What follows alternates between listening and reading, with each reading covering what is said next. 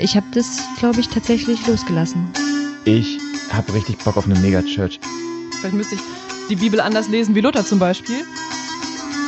Mal gucken, ob wir da noch zu einer anderen Frage kommen, aber wir fangen einfach mal damit an.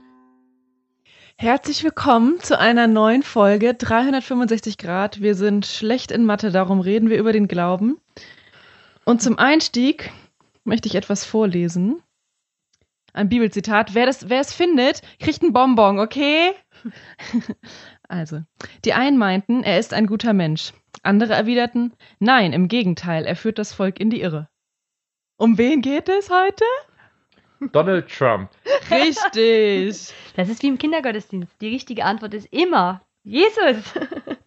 An dieser Stelle möchte ich nochmal darauf hinweisen, dass um uns diese Antwort zu schreiben, ihr uns am besten auf Instagram oder Facebook followt und liked oder und mit uns äh, auch über unseren Podcast direkt über 365 Grad podcast.de interagieren könnt, um auf diese tolle Folge zu reagieren. Und ich möchte an der Stelle nochmal sagen, dass ihr hier gerade Jan und Pauline und Hanna zuhört. Genau, los geht's. Ja, es war Jesus, war die Antwort, oder? ja, genau, Jesus. Jesus war die richtige Antwort, obwohl ich Donald Trump eigentlich Gar nicht so schlecht finde. auch, auch genauso passend finde. auf, welche, auf, auf welche Frage, auf welches, welches Zitat könnte bezüglich Jesus und bezüglich Trump stimmen? Okay, aber das ist eigentlich nicht der, der ein, der glaube ich nicht die Fragen. Worum, worum geht's denn heute, Pauline? Ja, wir wollen uns heute fragen, was wir an Jesus faszinierend finden. Genau. Mal gucken, ob wir da noch zu einer anderen Frage kommen, aber wir fangen einfach mal damit an. Ich würde direkt gerne am Anfang eine kritische oder eine, eine, eine, eine klarstellende Frage stellen. Und zwar, ähm, über welchen Jesus reden wir denn, Pauline? Reden wir über den historischen Jesus oder was ist und welchen Jesus gibt es denn eigentlich noch? Ja, genau. Ähm, das finde ich nämlich auch eine gute Frage. Wenn man so sagt, was, was schätzt was schätzt du an Jesus oder sowas, dann könnte man gleich irgendwie denken, was schätze ich am Christentum oder sowas oder also weil Jesus ist ja schon sehr zentral im Christentum und dann ist irgendwie so ja, also weiß ich nicht, ich schätze, dass er Gott ist zum Beispiel oder sowas, also dass er vor aller Welt bestanden hat oder sowas, ja. Ähm, aber jetzt könnte also weiß nicht, ich wollte irgendwie gerne vorher klären, über, über was wir jetzt genau reden, weil ich glaube, dass wir eigentlich darüber reden wollen, wie Jesus in den Evangelien dargestellt wird. Wir möchten gerne über Jesus-Geschichten reden. Und was schätzen wir an diesen Jesus-Geschichten und nicht jetzt über, über das Verhältnis von der Trinität zueinander oder solche mhm. Sachen, wie sie jetzt irgendwie ähm, im christlichen Glauben geglaubt werden. Ja. Ah, du meinst, wir reden über Jesus als Person und nicht über Jesus als Institution in, mit seiner Stellung im Christentum oder sowas. Weil die Frage wäre, was ist denn noch, also wenn es den, ich jetzt als Laie, als theologischer Laie würde ja fragen, was gibt's denn noch, also welchen Jesus gibt's denn noch außer den, also diese Person, die da beschrieben wird in den Evangelien? Naja, also um jetzt keine großen Diskussionen oder Fässer unbedingt aufzumachen, wir möchten über Jesus-Geschichten reden. Mhm. okay, das heißt die gleiche Antwort wie eben. Ich hätte noch eine Idee. Mhm. Also worüber ich gerne reden würde, ist ja, also der Jesus, der in der Bibel vorkommt. Ich weiß gar nicht genau, ob es so viele andere Dokumente gibt, in denen über Jesus erzählt wird. Mhm. Und ich hätte gern zum einen den historischen Jesus und darunter verstehe ich die Person vor, die, also Jesus vor Ostern. Das ist tatsächlich sein Leben und sein Sterben. So als Mensch. Und ähm, dann gibt es Jesus Christus und das ist der auferweckte Jesus und über den auch, aber in dieser Unterscheidung. Also auch zu wissen, okay, es gibt diese zwei, in, zumindest in meinem Verständnis so, ne? Also es mhm. ist nochmal, sind das, ähm, es ist die gleiche Person, aber es sind vielleicht zwei unter, unterschiedliche Zustände der Person. So.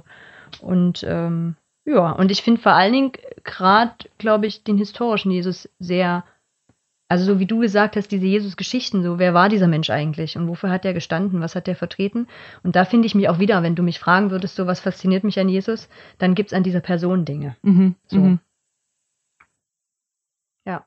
Darum würde ich dann sagen, okay, wir reden über Jesus in den vier Evangelien. Ah, weil wir okay. wahrscheinlich weder über apokryphe ah, Schriften ja, hier reden, ja. noch eben über zum Beispiel die Paulusbriefe, was sie jetzt über mhm. Kreuzestheologie sagen. Alter Schwede, ich merke, dass ich da echt, dass ich wirklich ein absoluter ahnungsloser. Äh, äh, ich, selig sind die geistig Armen, sage ich an der Stelle. Amen. die geistig Armen. Ähm, naja. Okay, dann lass uns loslegen, oder? Ähm, ich glaube tatsächlich, dass wir es wahrscheinlich nicht besser auseinandergedrift, dividiert bekommen, ähm, als das. Und wenn jetzt irgendwer sagt so, ja, aber dann ist es halt so. Ich finde Jesus ein tolles, oder ich finde an Jesus faszinierend, aber das ist wahrscheinlich ist das auch nicht der, der Jesus vor Ostern, weil ich Jesus als, als ein, eine Figur wahrnehme, die, ähm, die einen hohen Anspruch an ungefähr, wie kann ein Leben perfekt gelebt werden, für mich immer erfüllt. Also im Sinne von so, das ist ein Leben, nach dem ich, wo ich relativ uneingeschränkt sagen würde, dem strebe ich hinterher, dem, das würde ich gerne haben, das, das fände ich erstrebenswert. Aha. Das ist ja krass. Ja. Vielleicht ist es auch eine sehr naives, naive Aussage, aber ich glaube, die würde ich so treffen können. Ähm, ich glaube, ich würde nach wie vor, wenn es so heißt, wer ist denn dein großes Vorbild, da würde ich nach wie vor in mein Freund, Freundschaftsbuch. in das Poesiealbum, in das Poesie, was ich dir. In das Poesiealbum. Jesus! Da würde ich nach wie vor Jesus reinschreiben, glaube ich tatsächlich. Aber was denn? Also was an dem, wie Jesus sein Leben gelebt hat, ist das, wo du sagst, das würdest du auch gern umsetzen oder das, dem würdest du gern nachstreben? Ich habe zum Beispiel das Gefühl, dass Jesus wirklich gnadenlos alles hinten anstellt, ähm, an den Anspruch für Arme ein oder für Schwache einzutreten, nicht für Arme, sondern für Schwache. Ähm, und wirklich Institutionen ihm am Ende völlig egal sind. Ähm, und wirklich immer die Frage ist, wie kann ich dem Schwachen dienen? Mhm. Ähm, und das finde ich sehr bewundernswert. Und ich glaube, was ich immer noch gerne mehr verstehen würde, wäre, wie, wie viel Theologie Jesus eigentlich predigt. Ich glaube, da merke ich, dass auch mein, mein Bibelwissen wahrscheinlich dann am Ende irgendwo an seine Grenzen stößt, dass ich das viel mehr können müsste. Aber ich merke, dass von mir, bei mir immer sehr in Erinnerung bleibt, diese Gedanken an wo Je oder die Momente, wo Jesus sich für, für Schwachen eingesetzt hat und damit eben mm, Normen aufgehoben hat. Mhm. Leg los, Pauline, lass es, lass es raus. Ja, ich verschieße jetzt mein ganzes Pulver. Ja, ist ja gut, das Mikro, die, die, die Aufnahme läuft. Weil eigentlich geht es ja da, gerade darum, was wir an Jesus schätzen. Aber ich habe echt, also ich schätze das sehr, dass er sich sehr für Arme einsetzt und auch irgendwie, auch äh, viele von seinen Worten ja irgendwie sehr so darum gehen, dass man sich um andere Menschen kümmert. Aber das ist genau mein Problem mit Jesus auch, wie er, ähm, was er für Ansprüche stellt an die Leute und auch wie er dann mit Leuten umgeht. Also er begegnet ja auch Leuten und fordert das von ihnen ein. Und mach mal ein Beispiel, was du meinst. Ja. Ja, jetzt ähm, blätter ich kurz. Premiere übrigens. An dieser, krass, an dieser Stelle wird zum ersten Mal im 365 Grad Podcast die Bibel aufgeschlagen. Schon oder erst? Ähm, gut. Wie schrecklich wird es für euch Schriftgelehrte und Pharisäer sein, ihr Scheinheiligen, denn ihr versperrt den Menschen den Weg zum Himmelreich. Ihr selbst geht nicht hinein und ihr hindert alle daran, die hineingehen wollen. Wie schrecklich wird es für euch Schriftgelehrte und Pharisäer sein, ihr Scheinheiligen, denn ihr reist über Land und Meer, um einen einzigen Anhänger zu gewinnen. Doch wenn er es geworden ist, dann macht ihr ihn zu einem Anwärter auf die Hölle. Er wird doppelt so schlimm wie ihr. Findest du das nicht sympathisch, die Aussage? das, war nicht, das war nicht mal ironisch gemeint. Ja, ich finde das, das ist halt blöd, ne, weil ich jetzt gar nicht auf die Frage mehr antworte und wir sofort Aber mach mal, ich super spannend. Aber irgendwie, ich habe, also se tatsächlich seit der Phase in meinem Leben, wo ich mich am intensivsten mit der Bibel auseinandergesetzt habe, irgendwie damals fand ich das echt total schwer, die, wie man so schön sagt, diese synoptischen Evangelien zu schlucken, also Matthäus, Markus und Lukas weil Jesus einfach so extrem ist, ja. Also er, also er lebt selber als sehr asketisch sozusagen, also er hat kein Zuhause, er hat überhaupt gar kein, also Luxus kann man jetzt nicht sagen, weil er, wenn es ihm angeboten wird, dann ist er halt auch irgendwie mal fett oder so, aber das ist ja keine Sicherheit gar nicht so. Er muss halt damit klarkommen, wie Leute ihn behandeln. Und es geht dann ja auch irgendwie ein bisschen schwierig aus, könnte man sagen. Also er lebt irgendwie schon ganz schön krass und er fordert das auch von den Leuten, die mit ihm unterwegs sind, dass sie echt krasse Sachen machen, dass sie zum Beispiel, keine Ahnung, nicht ihre Eltern begraben oder so. Also so völlig mit ihrer Vergangenheit, mit ihrer Familie brechen, was ich irgendwie auch respektlos und also unzuverlässig und unverantwortlich finde. Also nicht nach Hause zu gehen, um seinen Vater zu begraben oder solche Sachen. Was ich auch nie jemandem raten würde und wo wir jetzt eigentlich, glaube ich, auch in unserer Runde, wenn wir hier zusammensitzen, würden wir das also gar nicht gut finden, wenn man so auf Leute zugeht und solche Sachen von den Leuten fordert, ja. Aber Jesus, Jesus fordert das und und es gibt ja keinen, also ich sag mal so, es gibt eine schöne Lösung dafür. Die hat man dann im Laufe der Kirchengeschichte gefunden. Nämlich es gibt Menschen, die so leben und es gibt die meisten anderen. Dann kam sowas Blödes wie Reformation und jetzt stehen wir wieder vor dem verdammten Scheißproblem, wie wir damit umgehen. Was machen wir denn jetzt? Ich meine, da waren das halt die Mönche, die haben das halt durchgezogen. Mhm. Dass wir nicht mehr genügend Menschen haben, die das durchziehen, meinst du? Nee, jetzt wurde das ja, also jetzt ist ja in der Theologie, da wir jetzt alle drei leider evangelisch sind, ist unser Problem, dass in der evangelischen Theologie gesagt wird, wir müssen das aber alle durchziehen. Ah. Bloß, dass halt irgendwie Jesus haben nicht mehr so keine- ernst genommen Ah, wird okay. und darum muss man die Sachen halt nicht so krass machen, sondern man lebt halt so Larifari und guckt halt nicht so ganz genau, was Jesus sagt, weil Jesus hat das alles nur damit nur dazu gemacht, damit wir uns schuldig fühlen und dann umkehren. War Jesus, ist Jesus für dich ein, ein Mensch, sozusagen ein, also sind das alles Handlungen, wo du sagen würdest, dass ein Mensch, hand, also wir sollten alle so handeln wie Jesus? Oder würdest du sagen, Jesus ist eine Symbolfigur in so einem Moment, der auch exemplarisch da Sachen durchzieht, aber der nicht, wo wir nicht eins zu eins das so nachmachen müssen? Also, dass man es bei dem Beispiel zum Beispiel sagt, das ist eine Aussage, die Jesus darf die treffen, ähm, und das ist okay, dass Jesus diese Aussage trifft, aber er erwartet nicht von uns, dass wir alle diese Aussage genauso treffen, sondern da steckt zum Beispiel bei Jesus eine besondere Situation hinter, eben die Frage, möchtest du Jesus als, also dem Jesus jetzt nachfolgen oder möchtest du dich jetzt umdrehen und sagen, Mensch, Jesus, warte doch noch mal zwei Tage. Ähm, keine Ahnung, wie lange damals so eine Beerdigung gedauert hat. Oder würdest du sagen, nee, Jesus möchte schon, dass wir heute alle genauso drauf sind? Also ich verstehe das so, dass dass das immer noch für uns gilt, sozusagen. Also vielleicht muss man dann so eine andere Bibelleseweise, äh, weiß nicht, für sich adaptieren oder so. Also keine Ahnung, vielleicht müsste ich die Bibel anders lesen wie Luther zum Beispiel, der die Bibel ja dann eben so ein bisschen anders liest und sagt, naja, das ist halt, das ist halt, um uns irgendwie zu, zur Umkehr zu bringen und über unsere Sünde zu weinen, ja. Aber ich verstehe das schon so, dass, dass es ernst gemeint ist, dass es nicht irgendwie Mhm. metaphorisch ist, nicht irgendwie symbolisch, nicht irgendwie nur zu einem anderen Zweck, sondern dass er wirklich genau das will, was er da sagt, dass wir wirklich, keine Ahnung, unseren Besitz hingeben oder was weiß ich auch immer. Und das finde ich grenzwertig überfordernd. Mhm. Das heißt, es ist gar nicht so, dass du sagst, die Sachen sind falsch, die er sagt, sondern die sind, weil das, ich hatte so verstanden, dass du sagst, na, das ist was, das finde ich falsch. Oder geht es dir darum, dass du sagst, das finde ich, also ne, diese Überforderung, weil das ist ja was, was man an ganz vielen Stellen bringen könnte, dass man sagt, Entschuldigung, aber also die Bergpredigt, das klassische Beispiel, das, das, das geht so, also das kannst du so niemand, von niemandem verlangen. Das sind ja noch zwei verschiedene, also welches Problem hast du mit dir? naja, wenn man sagt, Jesus ist Gott, dann darf er alles verlangen, was er will. Dann kann man nicht sagen, das ist falsch, ja. Dann kann er alles verlangen, was er will. ich, ich bin gerade, ich merke so, mein Gehirn macht zum einen wieder dieses, wie es das früher gelernt hat. Ich finde sofort Antworten. Ne? Das, das habe ich versucht in meinem Kopf gerade auszuschalten. Und jetzt ist trotzdem noch eine Sache, also was ich mir glatt sogar hier für die Folge jetzt gerade wünschen würde, das sogar so stehen zu lassen. Ich finde es total cool, dass du das so benennst. Ist mir noch nie so bewusst geworden, wie krass Mhm. Jesus da eigentlich unterwegs ist und wie krass der da Sachen abfordert. Und gleichzeitig weiß ich aus so manchen Deutungen von Bibelgeschichten, also die ich jetzt so in letzter Zeit auch in the- theologischen Kontexten nochmal gehört habe, dass in vielen von diesen Geschichten Jesus auch provoziert, um auf was hinzuweisen. Hm. Also gerade auch bei diesem Familie verlassen oder Besitz hergeben etc. Das ist, also ich, da, da müsste ich mir jetzt nochmal in manche Sachen tiefer reinhören, aber ich weiß schon, dass es da manche Sachen gibt, wo es gar nicht drum ging, du sollst das jetzt gefälligst so machen, Hm. sondern wo er sagt, so, was macht das mit dir, wenn ich das jetzt mit dir sage? Was passiert denn da in dir? Mhm. Ah, okay, jetzt sind wir an einem Punkt. Jetzt können wir über was reden.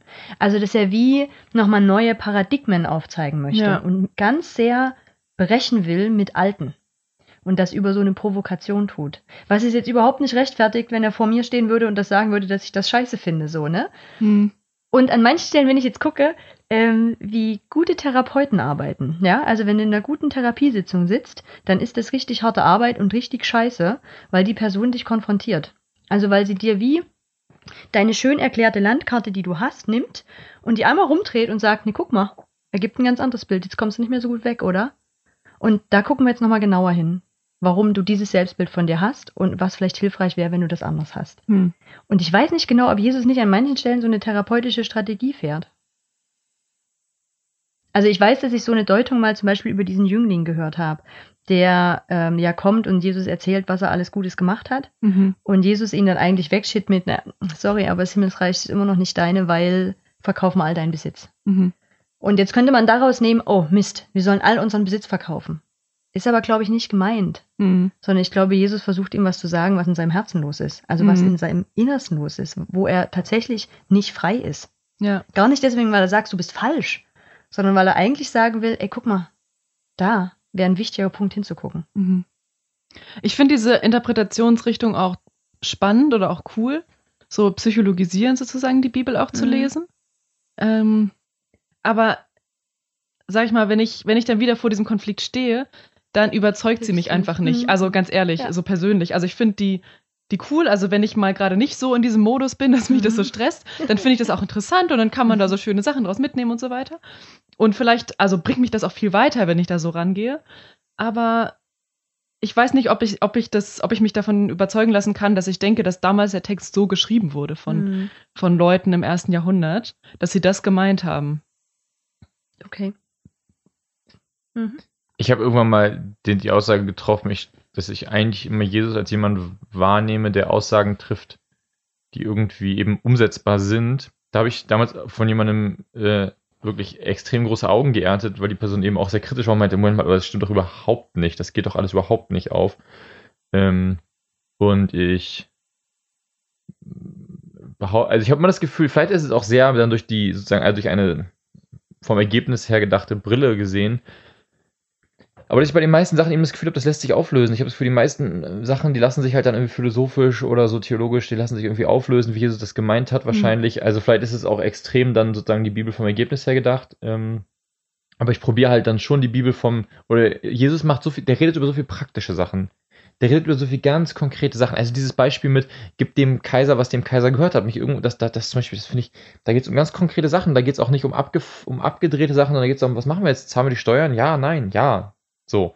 Und eben Sachen, und da kann man ganz viel daraus ablesen, glaube ich, so, oder halt, und da kann man darüber streiten, so wie weit kann man das nun interpretieren, diese Aussage. Aber ich habe eben das Gefühl, an ganz vielen Stellen trifft Jesus irgendwie sehr klare Aussagen, die ich, ähm, die ich ganz cool finde, eigentlich, so in der Form. Ähm, das fasziniert mich, glaube ich, Hm. tatsächlich. Ähm, und ich verstehe aber auch, wie man das anders lesen kann. Ich verstehe auch, wie man sagen, also sobald man, glaube ich, einmal diesen Schritt gemacht hat, zu sagen, okay, ich, ich kann das nicht alles auflösen, dann wird, dann bricht, glaube ich, das Riesenkartenhaus zusammen, also würde ich jetzt schätzen, weil man dann merkt, okay, dann ist wirklich, wirklich eine Aussage nach der anderen, wo du sagst, naja, aber wenn ich das wörtlich nehme, ist das völlig un unlösbar so. Ähm, Aber ich weiß, ist es tatsächlich für dich, dass, ähm, Pauline, der Anspruch, den Jesus da aufbaut, dass du für dich sagst, den kann ich nie erfüllen? Ja. Und, und woher nimmst du die Idee, dass du den erfüllen musst?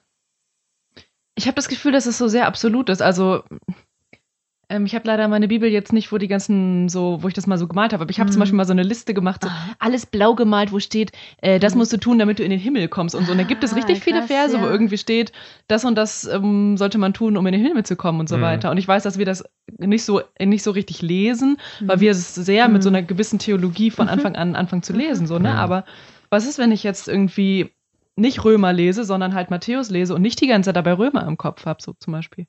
Ah. Dann brauchst du Rob Bell. ähm, ja. Ja, vielleicht, ja. Ich kann, Aber ist, ist, ist Jesus, also fasziniert dich Jesus noch? Oder sagst du so, das ist das, überwiegt das gerade? Ich weiß nicht, ob man Faszination auch negativ benutzen kann, weil also ich möchte jetzt auch gar nicht sagen, dass ich gar nichts an Jesus gut finde oder so, weil eigentlich im Grunde genommen finde ich das ja auch gut an ihm, nur schrecklich gut vielleicht, ja. wa- warum Terribly good. Wa- Was Ist- findest du ist- daran gut? Ist Jesus für dich wie so, ein, wie so eine Musterfamilie? Also ich habe das mal gehabt, dass ich so ein Buch, äh, so, ein- so, ein, so ein Paarberatungsbuch ähm, in der Hand hatte und ich habe den Buchrücken gelesen und ich habe gedacht, ich kotz im Strahl. Die sind, die sind so, also da wurde so eine perfekte, da wurde so ein perfektes Ehepaar beschrieben Ja. und ich dachte so, das ist total toll und wahrscheinlich haben die das Geheimnis, was sie mir weitergeben wollen, aber das werde ich, das kann ich mir nicht geben. Ich kann mir das nicht, also ich brauche irgendwie, ich brauche ein Vorbild, was, was genauso was genauso in der Scheiße steckt wie ich und was mir nicht sagt, das ist alles, also was eben nicht, also ich, was irgendwie, wo ich das Gefühl habe, das ist lebensnäher. Ist, ist, ist das das Ding? Ist Jesus nicht Hm. lebensnah genug mehr dadurch? Ich glaube, das ist ganz schwierig, weil wie gesagt, ich immer noch davon ausgehe, dass Jesus irgendwie auch kein normaler Mensch einfach nur ist, sondern irgendwie schon auch losgelöst. Mm. Und Jesus jetzt auch nie so wäre wie ich. Also ich glaube nicht, dass es irgendein anderes Universum gibt, wo Jesus so wäre wie ich sozusagen. Hm. Ich glaube darum. Mm. Und Jesus ist halt eben auch nicht, nicht die glückliche Familie, die hinten drauf auf dem Buchrücken lächelt, sondern halt Mhm. eher so das Gegenteil. eher so derjenige, der mir das Buch um die Ohren schlägt, irgendwie. Hm. Also er ist ja nicht einfach nur jemand, der so irgendwie ankotzt, weil er so perfekt ist, sondern er fordert ja von allen Leuten, perfekt zu sein, sozusagen. Ja, d- das lese ich ja, das, das Hm. ich habe das, die Tatsache, dass jemand, dass die, diese Menschen eben dieses Buch geschrieben haben, das ist ja für mich ein um die Ohren schlagen. Also mich kotzt ja Mhm. eben an, dass die Leute mir sagen, nimm dir ein Vorbild an mir. Ähm, Mhm.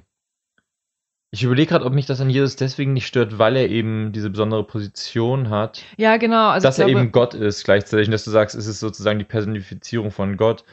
Ähm, ich habe er letztens ist nicht im Unrecht. Ich glaube, das möchte ich damit Ja. sagen. Also dieses Paar auf dem Buch ist Okay. vielleicht im Unrecht, aber er kann nicht im Unrecht sein. Er hat auf jeden Fall recht. Also ich kann ihn nicht kritisieren. Also jetzt gar nicht mal, weil ich das nicht darf, sondern das ist ja so. Er hat ja recht. Wenn er sagt, dass wir das tun sollen, dann ist es ja auch richtig, dass wir das tun sollen. Und ich kann das nicht kritisieren oder hinterfragen, weil er hat ja recht. Ich das hab- ist das Fiese daran, oder? Ja, genau. Der stellt einen Anspruch auf und du müsstest sogar noch sagen, der hat auch noch recht damit und zeigt dir trotzdem jeden Tag damit, das werde ich nie schaffen. ja, und ich- ich stehe halt in der Ecke und ich kann da nicht raus, weil er ist halt Gott. So. Hm. in der Jugendarbeit ähm, habe ich ähm, vor kurzem ein, ähm, einen dieser Momente gehabt, wo ich dachte, ey, wir brauchen diese ganzen Erwachsenen nicht. Da ging es eben um die Frage so Wert, woher kommt Wert? Und eben da war ähm, auch die Aussage so, dass halt wir unseren Wert aus einem perfekten Gott haben und dass sozusagen wir perfekt sind. Und dann hat, und dann, und das deswegen auch Lobpreis zum Beispiel total Sinn ergibt, weil du sagst, naja, daher kommt der Wert. Es macht Sinn, eine, also diese eine perfekte sozusagen Person, so, die hat den, die hat den Lobpreis verdient.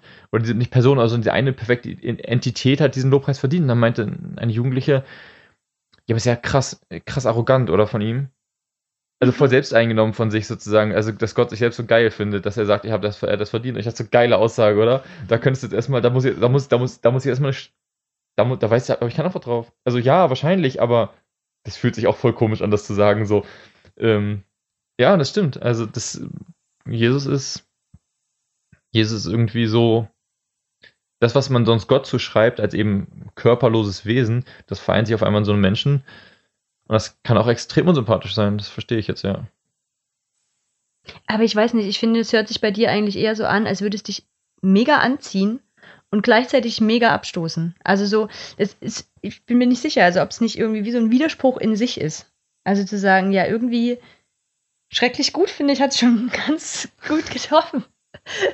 Ja, darum, also ich möchte ja, wie gesagt, auch nicht sagen, dass ich darum sage, dass es schlecht oder falsch, so, ne? Mhm.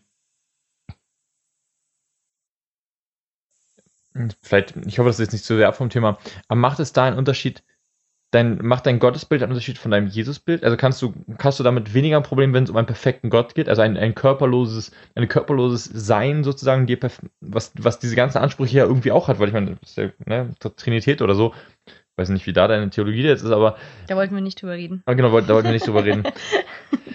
ähm, okay, na gut, dann reden wir nicht drüber. Ich hätte noch die Frage, würde sich was verändern, wenn du jetzt mal rausnimmst, dass Jesus irgendwie Gott ist? Wenn du mal einfach nur sagst, es ist ein Mensch. Was würdest du dann über den Menschen Jesus sagen? Ich glaube, dann wäre es wieder ganz entspannt, weil dann wäre halt einer von vielen. Also es gibt viele solche Personen. Echt? Ja. Wen noch? Ja. Naja, viele so Wanderprediger, also damals gab es viele und die ganze Menschheitsgeschichte Ah. lang, so Asketen, die selber äh, voll, also auch in der Kirchengeschichte viele Christen und auch in anderen Religionen und so weiter, die voll radikal gelebt haben, die echt hardcore selbstdiszipliniert waren, die das voll gelebt haben, was sie gesagt haben und das auch von den anderen Leuten gefordert haben. Und von den Leuten bin ich jetzt auch nicht schockiert. auch wenn ich da eine Schrift von der Person lesen würde oder über die Person. Aber sind die Personen dann für dich einfach Menschen, wo du auch sagen würdest, so da, da gibt es halt für und wider, da gibt es halt Sachen, wo du sagst, ne, die Aussage, nee, die Aussage, ja. Also ich meine, kannst du, das ist ja dieses alte Argument, na, warum ist jetzt Mahatma Gandhi, ich habe nie was von Mahatma Gandhi gelesen, aber das Klischee ist ja, der ist ja auch ein toller Mensch. So, warum ist der jetzt besser als irgendwie oder schlechter als Jesus so? Oder hast, hast du das, hast du das, wenn du jetzt auf Jesus guckst, gar nicht, dass du sagst, so, ne, jede Aussage ist halt eine Gottesaussage? Ich glaube, ich habe es gerade nicht verstanden nochmal. Ich könnte aber was dazu, ich weiß nicht, ob das die Das Frage beantwortet, aber ähm, an manchen Stellen ist Jesus, glaube ich, genau, ich vielleicht weiß, also ich habe, glaube ich, den Blick noch nie darauf so gehabt und ich werde mal irgendwann demnächst die Evangelien versuchen, mit dem Blick zu lesen. Okay, das demnächst, das ist bestimmt sehr dehnbar. Ähm, aber für mich ist Jesus auch wirklich so eine, ich finde immer in der Geschichte hast du immer wieder so Figuren, die extrem, die wie so eine Signalwirkung hatten. Also die wirklich mit was Altem abgeschlossen haben oder ein Signal gesetzt haben für wir brauchen hier eine neue Entwicklung und Mhm. ich setze hier den Anfang. Mhm. Und das ist ein bisschen, finde ich, das kann sie nicht so ein bisschen seicht machen, sondern das muss irgendwie krass kommen. damit es irgend, also das sind Menschen, die stoßen andere vor den Kopf. Also die sind nicht so Menschen von, ne, also guck mal Luther an, das ist auch nicht viel besser.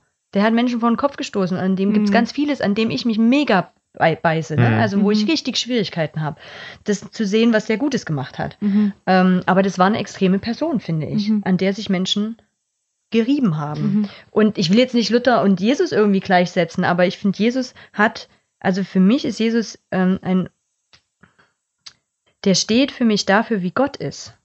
Und der hat also mit auch alten Bildern, die da vorhanden waren oder die auf Götter geschrieben waren oder die auf so eine Macht geschrieben waren, die hat er für mich durchbrochen. Mhm. Und die hat er an Stellen und dafür hat er zum Beispiel seiner Familie halt gesagt, mit euch will ich jetzt gerade nichts zu tun haben. Ich bin genau da, wo meine Familie ist. Nicht, weil er seine Familie nicht leiden kann und nicht, weil er sagt, wir sollen unsere Familie irgendwie nicht mehr mögen, sondern weil er sagt, ich stehe für die Menschen ein, die hier ausgeschlossen, die nicht dazugehören, die die Sünder sind, dort gehöre ich hin, Mhm. weil da Gott hingehört. Mhm. Also das ist für mich sogar noch diese Parallele, dass der war eben dann doch nicht nur Mensch, sondern der war der größte Pfeil, den wir irgendwo in der Geschichte haben, von wie Gott ist. Mhm. Und ich finde auch, dass der entscheidende Unterschied eben zu Luther oder sowas ist, dass ich bei Luther oder bei allen Personen oder so immer das Problem habe, dass na, irgendwann bei Luther gibt es ja diese ganzen Geschichten mit dem Antisemitismus, wo ich sage so, aber das, da, da geht's nicht, das, da, da habe ich auch gar nicht den Anspruch, jetzt zu sagen, ja, aber wie könnte das denn anders gemeint gewesen sein von ihm, um Luther irgendwie mir zurecht, den, den historischen Luther mir äh, zurechtzubauen, damit ich den jetzt irgendwie noch toller finden kann, sondern einfach sagen kann, ja, das ist große Scheiße so. Und was ist mit Antisemitismus bei Jesus? Ähm, ich muss sagen, das ist, glaube ich, eine, eine, ich glaube, es gibt eine, ich glaube, es gibt Jetzt bin eine, ich gespannt. eine tiefere, ich glaube, es gibt eine, ein, es gibt in der Antis ich habe das gemerkt, wenn man über Antisemitismus redet, dass es, glaube ich, einen Antisemitismus gibt in einer Form, wo ich merke, zum Beispiel, den erkenne ich nicht, ähm, weil es eben, ähm, weil Antisemitismus eben so komplex ist und so, äh, so in so kleinen Sprachbildern steckt, dass wenn man damit wahrscheinlich rangeht, man mit Sicherheit Antisemitismus bei Jesus wiederfindet, wo ich einfach sagen würde, der, der ist Teil einer Kultur und kritisiert Institutionen um sich herum. Warte Aber das mal kurz nicht. genau, aber der ist doch selber Jude und kritisiert dann das eigene Judentum. Kann man Mhm. das auch Antisemitismus nennen? Also ist jemand, also, Mhm. wisst ihr, wie ich meine? Ja, ja, klar, das ist natürlich jetzt ein bisschen schwierig und ich würde auch nicht jetzt Jesus der Person unbedingt unterstellen, dass sie antisemitisch äh, war. Ähm, aber es gibt halt viele Stellen, sag, oder einige Stellen, die halt irgendwie natürlich sehr oft rezipiert wurden, dann im Laufe der Kirchengeschichte und gegen die Juden gebracht wurden. Und also es sind vielleicht einzelne, aber im Matthäus, äh, im Johannesevangelium dann nämlich, sind die Juden halt immer die Juden sozusagen. Also da, da gibt es dann nicht mehr die Pharisäer oder sowas, sondern da geht es ständig gegen die Juden. Und seine Gegner in der Diskussion sind ständig die Juden, ja. Aha, okay. Ja. Und das ist wirklich extrem. Also wenn man, ich meine, ich habe das halt früher nie so wahrgenommen, weil irgendwie ich da Mhm. nicht so sensibel für war. Mhm. Und ich habe das jetzt, glaube ich, auch nicht direkt in meinem Kopf nicht auf die Juden bezogen. Aber natürlich ist es unterbewusst trotzdem so ein bisschen so, dass Mhm. man dann halt schnell, auch wenn es ums Judentum geht, das miteinander in Verbindung bringt, weil man das halt Mhm. immer so liest. Und jetzt finde ich es irgendwie krass. Also jetzt, wo ich mich so ein ganz, ganz bisschen mit Judentum beschäftigt habe und Judentum nicht mehr ein abstrakter Begriff ist, sondern so ein bisschen so eine konkrete Form gewinnt und ich dann wieder Johannesevangelium lese, finde ich schon schockierend. Also und ich denke, das ist ja auch in einem Kontext geschrieben, wo es so ein bisschen um die um das um die Reibung mit dem Judentum geht, um die Auseinandersetzung mit dem Judentum und ob man jetzt eben was Neues ist oder eben, ne, so wie das auch mit der Reformation ist oder so, immer wenn was Neues entsteht, dann ist die Frage, verändert man das Bestehende oder wird man sich am Ende dann doch abspalten? Und wenn man sich abspaltet, wie, wie formt sich jetzt die Identität und dann grenzt man sich ab. Und ich denke, in dieser Abgrenzung wird es halt so plakativ dargestellt, gerade im Johannesevangelium, was ja vielleicht auch eher später geschrieben ist als die anderen Schriften so. Und dann sind die Leute halt immer die Juden. Hm. Ja, und wahrscheinlich, also wahrscheinlich wird bei dem, was ich jetzt sage, irgendwo ein Antisemitismus-Experte sagen, Jan, du hast gar keine Ahnung. Aber ich sehe da eben jemanden, der aus einem, also von innen sich damit auseinandersetzt und dem sagt, hier ist sozusagen, also ich probiere das Wir zu verändern und eben selber, glaube ich, in diesem Zwiespalt steht von, ich mache was Neues auf und gleichzeitig würde ich mir wünschen, eigentlich das von innen zu verändern. Also um den Vergleich zu ziehen, wenn, wenn immer dieses evangelikalen Bashing dann irgendwie passiert, dann muss ich zum Beispiel sagen, ja, ich sage dann irgendwie, ich benutze das als komplexen Begriff für eine bestimmte Gruppe und ich habe ein Problem damit, wie, mit diese, wie diese Gruppe sich äußert, wie diese Gruppe umgeht mit anderen Menschen und sowas. Aber am liebsten würde ich in dieser Gruppe bleiben, weil ich und ich würde am liebsten diese Gruppe verändern, aber ich weiß, dass es nicht passieren wird und deswegen merke ich, dass da in meiner Sprache eine Abgrenzung stattfindet und so sehe ich das bei Jesus. Und deswegen ist es für mich nämlich kein Antisemitismus. Ähm, und deswegen kann ich eben bei, und das wäre, um den Unterschied nochmal zu Luther eben zu machen, bei Luther sage ich immer, ich muss da eben immer sehen, da gibt es eine Person mit solchen und solchen Aussagen. Und ich habe eben keine Aussage bei Jesus, wo ich sagen würde, ah, nee. Also bei allen anderen Figuren in der Bibel habe ich das. Also diese Aussagen mit Kopftuch und also Briefe und so. Es gibt überall Aussagen, wo ich sagen würde, ah, Moment mal, das ist hier, hier steht jetzt eindeutig ein Mensch, mit dem ich zu tun habe, mit all seinen Fehlern, all seinen Vorteilen. Und ich kann mir sozusagen Sachen rausnehmen, die ich sage, das finde ich toll und andere Sachen sind halt nicht toll. Und das würde ich bei Jesus, wüsste ich jetzt keine Aussage, wo ich das so hätte. Hm. Wo ich diesen Kompromiss ziehen muss. Und bei Jesus habe ich immer was, wo ich bei Jesus, bei allen Aussagen denke ich, krass, wie kann ich, wie kann ich dem, also wie kann ich den Kern dieser Aussage herausfinden, was er mir, was sozusagen der nicht damit sagen möchte, aber was ist der Kern seiner Aussage in diesem Moment damals gewesen und was für ein Vorbild kann ich mir daran nehmen?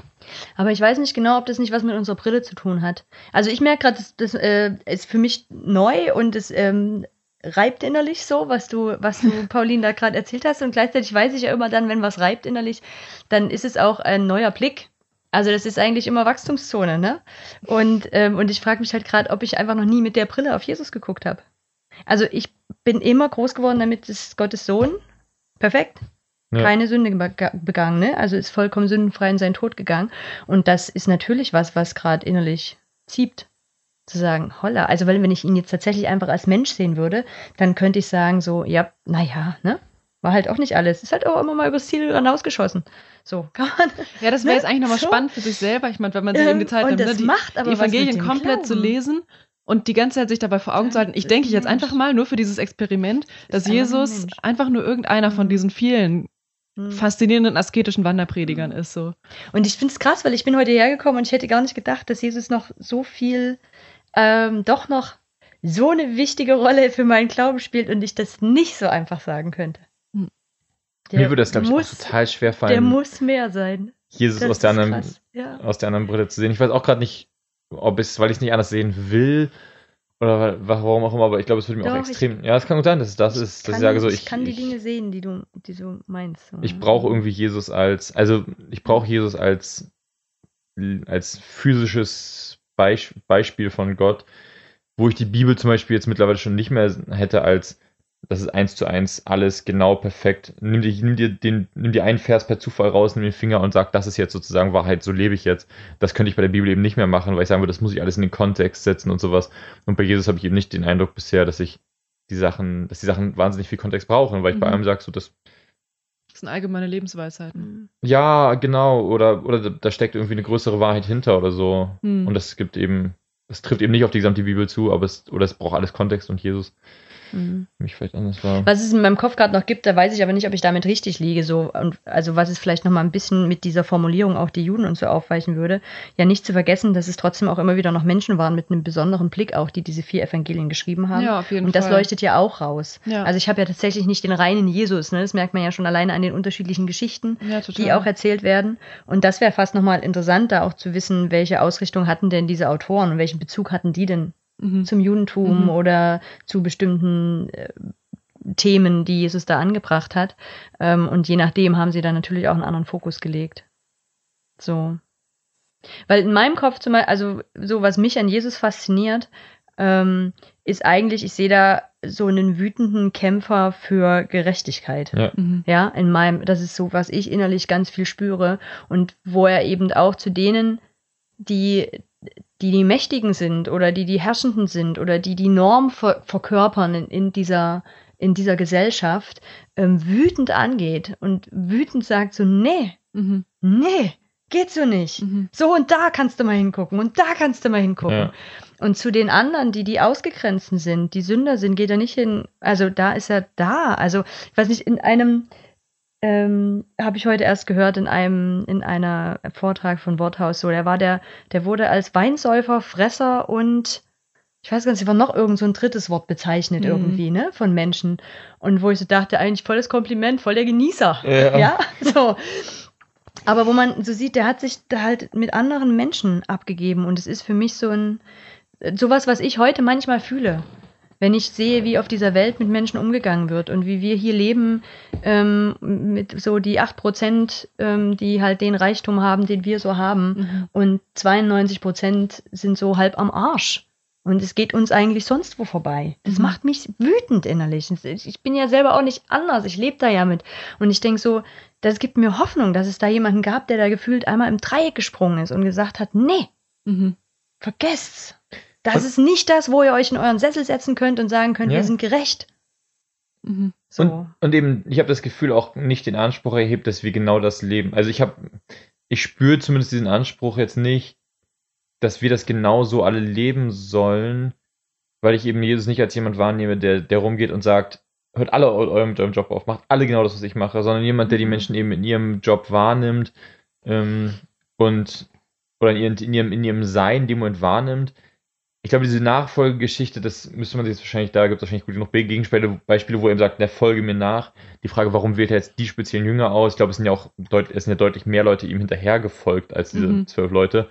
Ähm, das wären wahrscheinlich nochmal so, so spannende Fragen, aber zuerst einmal zu denken, der hat schon irgendwie gewusst, dass es eine Welt gibt und das war auch okay für ihn, dass es eine, dass es eine Welt gibt mit all den Funktionen, die irgendwie existieren. Ähm, und es gab eben diese einzelnen Gespräche, wo er dann gesagt hat, naja, du hier, wenn du mir nachfolgen willst, dann mach das doch jetzt einfach so jetzt und mach's nicht so halb. Da können Was, wir halt noch was mir nochmal durch den Kopf geht, also wenn ich jetzt die studieren würde, die vier Evangelien, da würde ich mal nachgucken, wo hat Jesus tatsächlich wie eine Art Regel aufgestellt? Also wo er sagt, so ihr alle sollt es so machen und wo waren das Dinge, die er im Einzelkontakt getan hat? Also wo es ein einzelnes Gespräch hat und einer einzelnen Person gesagt hat, du mach das. Hm. Und da ist, glaube ich, ein riesengroßer Unterschied. Da halt, das ist ja vielleicht genau das, was mir ganz oft in Gemeinden fehlt. Nämlich, dass die einzelne Person in ihrer Individualität gesehen wird. Das ist ja auch so eben wie eine dieser meiner Lieblingsgeschichten in der Bibel, ähm, hier aus Markus 10, mit dem, mit dem blinden Bartimäus. Lies die doch mal vor, Hannah. Die soll ich mal vorlesen. Ich weiß jetzt nicht genau. Ich, genau, ich habe eine Schlachterübersetzung hier, die habe ich nicht gelesen, aber ich guck mal. Und sie kommen nach Jericho. Und als er von Jericho auszog, samt seinen Jüngern und einer großen Volksmenge, saß ein Sohn des Timäus, Bartimäus der Blinde, am Weg und bettelte. Und als er hörte, dass es Jesus, der Nazarener war, begann er zu rufen und sprach, Jesus, du Sohn Davids, erbarme dich über mich. Und es geboten ihm viele, er solle schweigen. Er aber rief noch viel mehr, Du Sohn Davids, erbarme dich über mich. Und Jesus stand still und ließ ihn zu sich rufen. Da riefen sie den Blinden und sprachen zu ihm, Sei getrost, steh auf, er ruft dich. Er aber warf seinen Mantel ab, stand auf und kam zu Jesus. Und Jesus begann und sprach zu ihm, Was willst du, dass ich dir tun soll? Der Blinde sprach zu ihm, Rabuni, dass ich sehend werde. Da sprach Jesus zu ihm, Geh hin, dein Glaube hat dich gerettet. Und sogleich wurde er sehend und folgte Jesus nach auf dem Weg. Und in dieser Geschichte steckt für mich so viel drin. Mhm. Also dieses klassische, die anderen, halt deinen Mund, sei still, dieses Statusding. Das ist jetzt ein wichtiger Mensch hier, hast du jetzt hier irgendwie nichts verloren. Mhm. Und auch diese Frage von Jesus, ich meine, die kann man irgendwie sagen, ja, bist du denn dusselig? Ist ja vollkommen klar, was der Typ will, ne? Der ist blind. Aber wo ich so finde, boah, wie ernst nimmt Jesus den? Und sagt nicht einfach, na klar, hier, weiß ich Bescheid, komm, wir machen jetzt gleich mal ein Wunder, können auch gleich alle sehen, was ich kann, großartig. Nee. Zu fragen, was willst du? Mhm. Und er hätte alles sagen können. Ey, das ist, finde ich, so krass demütig. Also so zurückzutreten und zu sagen, so, ey, ich will dich sehen. So sehr auf Augenhöhe. Das ist totale Augenhöhe. Mhm. Genau. Und das hat keiner von innen, hier ist nichts von, da gingen, gingen mal zwei hin und haben ihn am Arm genommen und zu Jesus geführt. Nee, die haben ihm zugerufen, Mhm. steh auf und komm zu Jesus. Der war blind. Hallo? Hm. So. Ähm, und das ist was, das berührt mich an Jesus an so vielen Stellen. Also dieses, die einzelne Person sehen. Die Frau, die da gesteinigt werden soll. Mhm. Genauso, wo Jesus mit dieser Person sich unterhält und Ja. der begegnet.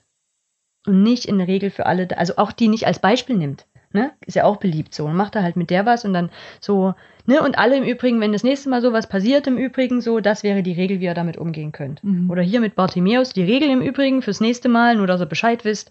So, nee, sondern es geht ihm um diese eine Person. Und was da drumherum gerade los ist, ist egal. Was besonders schön noch dadurch wird, dass dieser unwichtige, blinde, ja, bettelnde Mann am Straßenrand einen Namen hat, im Gegensatz zu vielen anderen Das Personen. stimmt.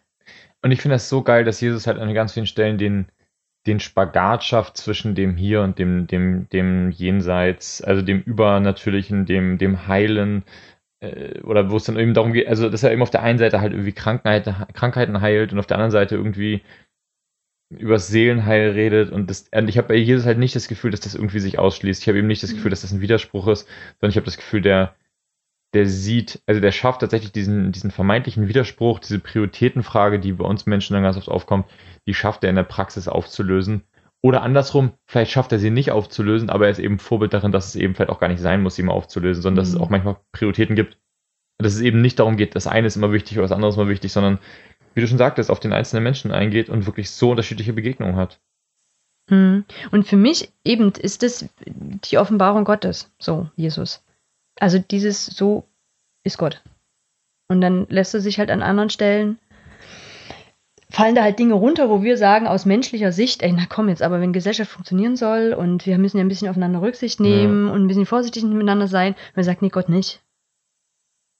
Und das kommt jetzt von mir, die ja eigentlich gerade gar nicht so an diesen persönlichen Gott glaubt. Das finde ich gerade lustig. Ja. Ich weiß jetzt auch nicht genau, aus welcher Sicht, also ob das auch noch altes Denken ist, keine Ahnung. Ähm, aber das ist ja, also für, für, mich hat Jesus auch eine große Bedeutung mit seinem Tod und seiner Auferweckung. Das und mhm. da, deswegen vielleicht fällt mir das auch so wirklich schwer, den kritisch zu sehen, ne? Ähm, weil ich bin mir nicht sicher, ob irgendeins von diesen drei Dingen fehlen könnte für meinen Glauben. Also ob das Wirken Jesu fehlen könnte oder die Kreuzigung fehlen könnte oder die Auferweckung fehlen könnte. Und, oder ob ich nicht sage, ich brauche alle drei Dinge. Also alles drei zusammen erst ergibt für mich eine Sinneinheit. Mhm. Das wäre jetzt ja die Frage, ob, jetzt haben wir ganz viel über diesen, dieses praktische Vorbild Jesus, diesen, ich weiß nicht, ob das. Ah, äh, warte, da würde ich gerade also, noch kurz einhaken, weil das habe ich nämlich vorhin auch nochmal gedacht. Ich glaube, für mich ist Jesus gar nicht mehr so stark ein Vorbild im Handeln. Das okay. ist, glaube ich, ein Unterschied. Das habe ich zumindest bei dir sehr stark gehört, so ja. als Vorbild für mein Handeln und schon auch in der Auseinandersetzung bei dir, Pauline. Ja, ja. Und das ist es bei mir nicht. Für mich ist es, ein, also um praktisch zu sehen, wie ist ein Gott mit Fleisch drum? Mhm. Also wie ist ein Gott in. Und was hat, Gott, warum ist das lebt? nicht Handeln? Weil ich nicht sage, ich muss so handeln wie Jesus. Ah, okay. Das ist, das kommt dann trotzdem, weil ich diesen, weil ich das attraktiv finde, weil ich das anziehend finde und weil das mich schon auch, das ist was, was mich immer noch an diesem Glauben hält, zu sagen, Gott, wenn Gott so ist, dass er sich so dem Einzelnen, dass er so den Einzelnen sieht, auch wenn er dann nicht gleich heilt und nicht gleich immer eingreift, mhm. aber wenn ich trotzdem in mir zulassen kann, dass Gott so klar Menschen begegnen möchte und sich so Menschen zuwenden möchte, dann hat das für mich was unglaublich Anziehendes. Dann ist es für mich nicht so ein großer Herrschergott, der hier irgendwie ein großes Regelgerüst aufbaut und so müssen wir funktionieren und dann funktioniert Gesellschaft und dann kommt hier im Übrigen auch ein Himmel. Ach ja, das ist sowieso viel wichtiger, in den Himmel zu kommen, als dass die Gesellschaft funktioniert. Ähm, und dann ist alles gut und das ist tatsächlich, das, so, das hat für mich nichts Anziehendes. Aber also das geht ja für mich auch weiter, indem eben, dass Jesus stirbt und dass es diesen Tod gibt und dass es das Sterben gibt. Und dann brauche ich die Auferweckung, dann brauche ich das, dass Gott den auferweckt hat und dass ich damit weiß, ey, nach dem Sterben, und damit meine ich nicht mein menschliches Sterben, sondern damit meine ich das verkackte Sterben, was passiert, wenn wir uns wirklich mit uns auseinandersetzen. Und wenn eben jemand kommt und mir vor die Nase hält, Hanna, deine Landkarte ist verkehrt rum, dreh sie mal rum. Wieder die psychologische Sichtweise. Mhm. Mhm. Ja, da bin ich wahrscheinlich tatsächlich sehr nah dran. Mhm. So. Und Kann, kannst ist, du das nochmal erklären? Sorry, da bin ich jetzt gerade. Ja. Äh, das gibt mir Hoffnung. Okay. Mir gibt es Hoffnung, dass das Sterben nicht das Letzte ist auch in meinem Erleben. Ist Jesus auf diese Art und Weise gestorben für dich? Also hat Jesus diesen Moment, wo er eben auf diese psychologische, also im Sinne von, nee, das was meinst du damit genau? Das bin ich glaube ich noch nicht so ganz, ah, okay. ich fällt mich dazu, bin ich dazu, brauche ich das konkreter? Okay. Es ist schon physisch, körperlich passiert? Für mich ist, genau, damit setze ich mich nicht so viel auseinander, muss ich ehrlich sagen. Hm. Also für mich ist Jesus tatsächlich physisch, körperlich gestorben und ich glaube auch irgendwie, ich kann da ziemlich gut damit leben, dass der auch physisch, körperlich auferweckt worden ist von Gott. Hm. Ähm, mhm. Da habe ich jetzt irgendwie nicht das große Problem damit. Hm. Ähm, und da, da setze ich mich vielleicht auch bewusst nicht so viel damit auseinander. So, um da keine Antwort für mich finden zu müssen. Aber ich weiß auf jeden Fall, dass es für mich diese zwei Dinge braucht, im Sinne von, es ist nicht nur das Sterben. Und ich erlebe das in meinem Leben ganz viel, wenn ich mich wirklich auf Fragen einlasse, wenn ich tatsächlich in die Tiefe gehe, dann sterben bei mir Dinge. Dann gibt es Sachen, als in der Auseinandersetzung mit meinem Glauben sind Dinge gestorben. Wenn ich mich mit mir auseinandersetze, wenn ich mal zulasse, ey Hanna, so sauber bist du nicht, wie du denkst. Das Weisen wissen wir ja immer schon vorher als Christen, aber wenn mhm. ich mir wirklich mal angucke und den Schmerz aushalte, zu sagen, mhm. ah, gucke, mhm. Das ist es. Und es Mhm. wird auch bleiben. Es wird auch nicht weggehen. Kannst du dir auch morgen keine Mühe geben und besser werden. Und da drin liegt für mich, also ich finde ganz viele Menschen, die so weise sind, die haben so ein Sterben erlebt. Mhm. Ganz oft. Und dieses Sterben macht aber, also das ist ein Sterben, Jan, da hast du manchmal das Gefühl, du weißt nicht, ob da noch was ist. Ah, und dieses Sterben von Jesus sozusagen, Das ist- dieser Prozess, den Jesus Ja. da durchmacht, das ist was, was eben diesen, was die Hoffnung macht, dass sozusagen selbst aus der, aus der krassesten Niederlage ist jetzt oder aus dem krassesten Mhm. Tief, tief ist das falsche Wort, Das Niederlage all- auch. Alles ist falsch. Es ist Sterben. Ja, aber Sterben, aus Es dem krassesten Sterben. Sterben, sozusagen, ähm, ich nehme jetzt einfach das Wort so, ähm, sozusagen tatsächlich, dass da auch noch, da kommt was danach. Ja.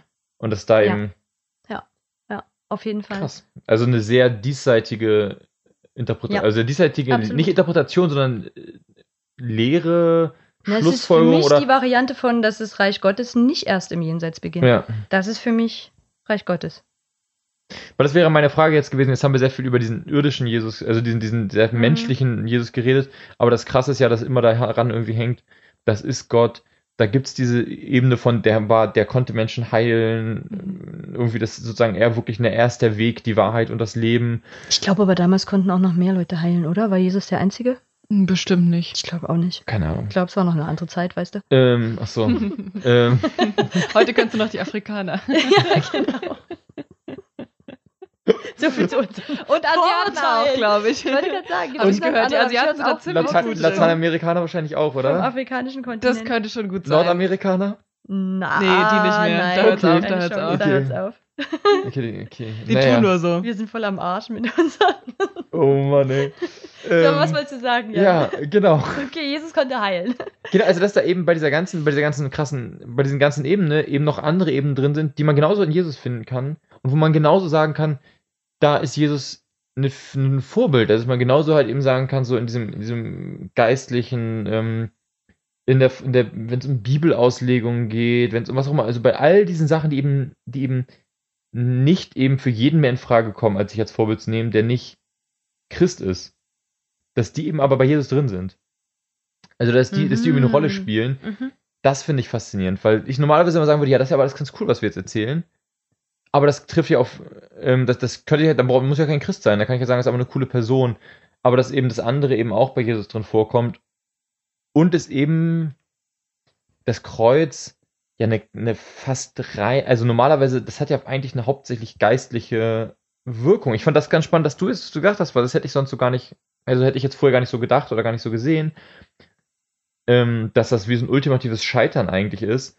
Ähm, oder so ein Ultim, also oder so ähnlich, ein ultimatives Sterben, also wie auch immer. Ja, Das ein kein Sterben. Scheitern. Okay, ähm, ein ultimativer Tiefpunkt. Ich probiere ein Es anderes. es ist ein Sterben. Okay, ich probiere eine Beschreibung mal noch zu Ja. finden. Ähm, aber das ist eben alles, also ich glaube, spätestens wenn es ans Kreuz geht, klar wird, hier geht's, hier gibt es irgendwie eine andere Ebene, die nicht, also die bei aller Theologie, bei allem Wissen, bei allen Bibelkenntnissen eben nicht bis zum Ende durchdringbar ist. Und ich glaube, da, Mhm. wenn es halt ans Kreuz geht und wenn man sagt, da ist, da ist noch mehr passiert, und wo es eben nicht nur um Jesus Handeln ging und dass er als Person da sozusagen irgendwie was tut, wo du sagst, ja, cool, finde ich super, sondern irgendwie passiert da noch mehr an mit Jesus, ähm, weil er eben auch Gott ist. Ich glaube, das ist was, was so das Mysterium Jesus dann aufmacht. Hm. Ähm, und es um, ich, umso faszinierender finde ich ist, dass das eben alles zusammenkommt. Also, dass es eben dieses, dieses, diese, dieses Zentrum des Christentums, dieses Kreuz Hm. gibt und das alles eben aber nicht mit irgendeiner Person passiert, also nicht Noah gekreuzigt wird oder Paulus oder irgendwer anders, also vielleicht also weiß nicht, wer wurde gekreuzigt noch? Ich glaube Petrus Petrus.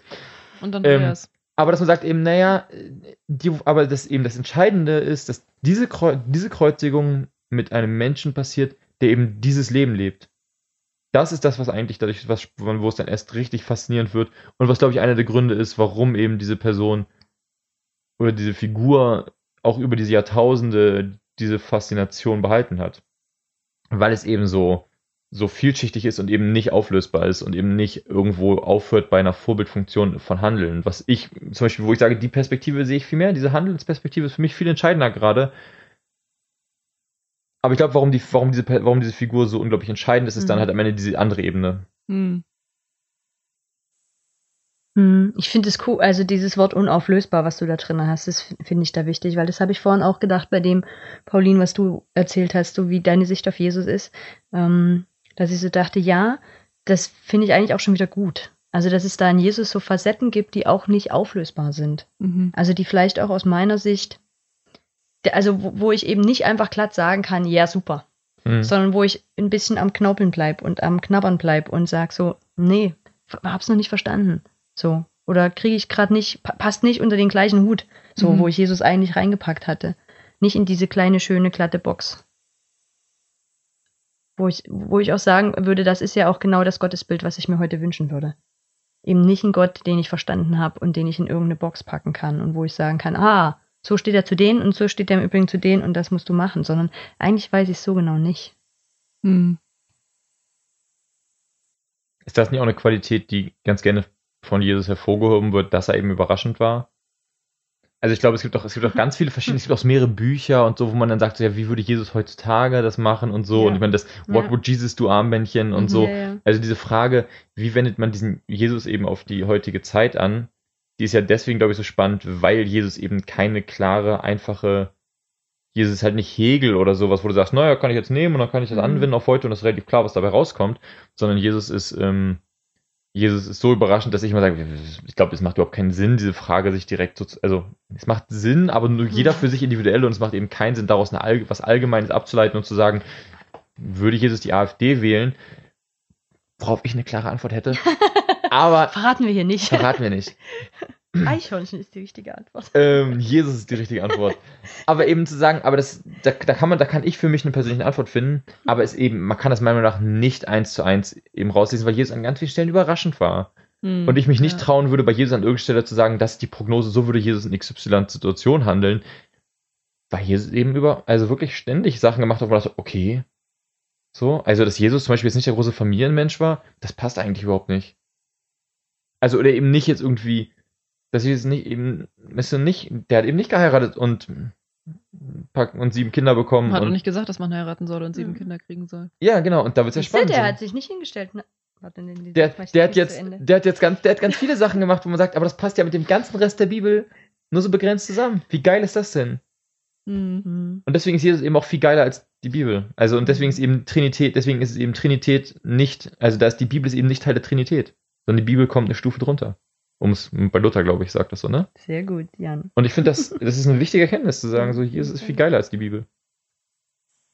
Pauline, wie geht's dir gerade mit den ganzen Sachen, die du so hörst? Ist das nur ein, hast du das Gefühl, es ist ein Schönreden oder ein Auflösen von den, ähm, von den kritischen Punkten, die du so hast? Oder gibt's da Dinge, wo du sagst, so, da gibt's, hm, da gibt's was Neues? Also weißt du, äh, weißt du, was ich meine? Mhm. Ich weiß nicht, ich glaube, das ist für mich irgendwie einfach eine andere Schublade. Also ich sehe Mhm. auch, ähm, also ich schätze zum Beispiel gerade dieses mit der Aufmerksamkeit sehr, das finde ich auch im Johannesevangelium sehr schön. Also das, was du vorhin, Hannah, ziemlich, ziemlich am Anfang noch gesagt hast, dass Jesus so Aufmerksamkeit für bestimmte Menschen hat zum Beispiel. Das ist irgendwie, finde ich, voll die Geschichte des Johannesevangeliums, weil es da so viele, also mindestens ein Kapitel lange Geschichten über eine Person oder so gibt, wo er sich mit einer Person so hinsetzt Mhm. und lange redet oder so und so ganz verschiedene Leute da vorkommen. Ähm,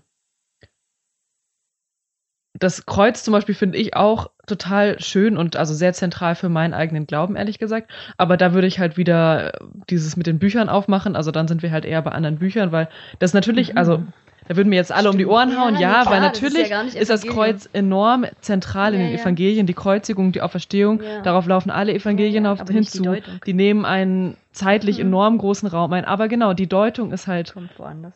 Und, und wie man daraus eine neue Theologie aufbaut, die ist halt Mhm. nicht so in den Evangelien. Ja. Ähm, und also sicherlich könnte man da jetzt ein paar Stellen zusammensammeln, wo Jesus irgendwie selber was darüber sagt, aber ich glaube, unsere Theologie, wie wir jetzt das Kreuz Mhm. erklären, das ist halt viel mehr Paulus und weitere Briefe und so weiter. Und ähm, darüber können wir gerne auch nochmal eine Folge machen, über das Mhm. Kreuz. Das Kreuz wäre ich sowieso gern. Hätte ich gern mal. Ähm, Ja. Ja, ich glaube, irgendwie habe ich da so verschiedene Schubladen und irgendwie ist dann irgendwie diese andere Schublade zu, aber das Problem ist irgendwie nicht gelöst. Es kommt dann bei Gelegenheit wieder. Genau, also darum ging es mir auch nicht, ob das gelöst ist, weil genau Mhm. das hätte ich mir nicht gewünscht. Also Mhm. ich will nicht, dass wir hier Dinge auflösen, ja. sondern eher andere Facetten nochmal sehen. Und du hast jetzt gerade gesagt, es ist wie eine andere Schublade und vielleicht trifft es ganz gut. Hm. Also das gar nicht unbedingt so nebeneinander zu stellen und das eine muss jetzt das andere auflösen, Mhm. sondern zu sagen, es sind beides Also es sind unterschiedliche Sichtweisen auf Mhm, ja, diese ja. Person. Mhm. Ich glaube, wir sind ganz gut am Ende, oder? Ja, Gibt es nochmal, also wollen wir irgendwie mal so eine Fazitrunde nochmal machen? Gibt es irgendwie so, weiß nicht, gibt es bei euch so Punkte, wo ihr sagt, das nehme ich gerade nochmal mit? Hm. nee, ich bin froh, nicht Theologie studiert zu haben oder zu studieren. Echt? Ich finde, ich bin mit. jedes Mal wieder traurig drüber. Weil ich das, ich finde das so spannend. Also habe jetzt auch nochmal gedacht, oh krass, da geht, kann man ja noch so krass in die Tiefe gehen. Da gibt es so viele Fragen. Also zum Beispiel Mhm. diese Frage mit dem, wie oft hat, gab es so eine Dinge, wo Jesus wirklich so komplette Regeln ausgesprochen hat. Also im Sinne von, macht es so und nicht anders. Und wie viel von diesen Dingen sind eigentlich so Einzelzusagen oder Einzelaussagen? Das würde mich jetzt total interessieren. Mhm. Ähm, und auch nochmal so zu gucken, was du gemeint hast, an wie vielen Stellen konfrontiert er Menschen so krass oder ist so in einem krassen, was so mit unseren gesellschaftlichen Normen so bricht. Also Mhm. an wie vielen Stellen macht er das und was sind das für Situationen? Also was steckt da drinne eigentlich an, mit welchen Glaubenssätzen bricht er da? Und was Mhm. setzt er da dagegen? Das finde ich super spannende Fragen. Können wir als Hausaufgabe für alle Ja, Zuschauer voll krass. äh, formulieren. Bitte zehn Genau. Seiten bis in, äh, Nee. bis in zehn Tagen. Nee, das macht ja keiner. Mich würde schon freuen, wenn einzelne Menschen bei Facebook oder so einzelne Sachen schreiben, wo sie sagen, da, da ist es so und da ist es so und da ist es so. Ja, haut, haut mal Ja, raus. Mal raus. Ähm, mal schickt uns das, schreibt uns das. Ähm, Wir lesen es auf jeden Fall. ja, und wahrscheinlich antworten wir auch. Wenn genug zusammenkommt, machen wir eine neue Folge. Genau. Ja. Das ist wie so Spenden sammeln. Bei einer Million kommt die neue Folge. Genau. ähm, okay, bei einer Million Wir Klicks machen es kommt die auch neue unter Folge. einer, unter einer Million. Wir sehen uns Okay. also, dauert ein bisschen, bis die nächste Folge rauskommt. Nein, die nächste Folge kommt bestimmt. Vielen Dank fürs Zuhören. Genau. Macht's gut. Wir freuen uns auf euch. Bis dann.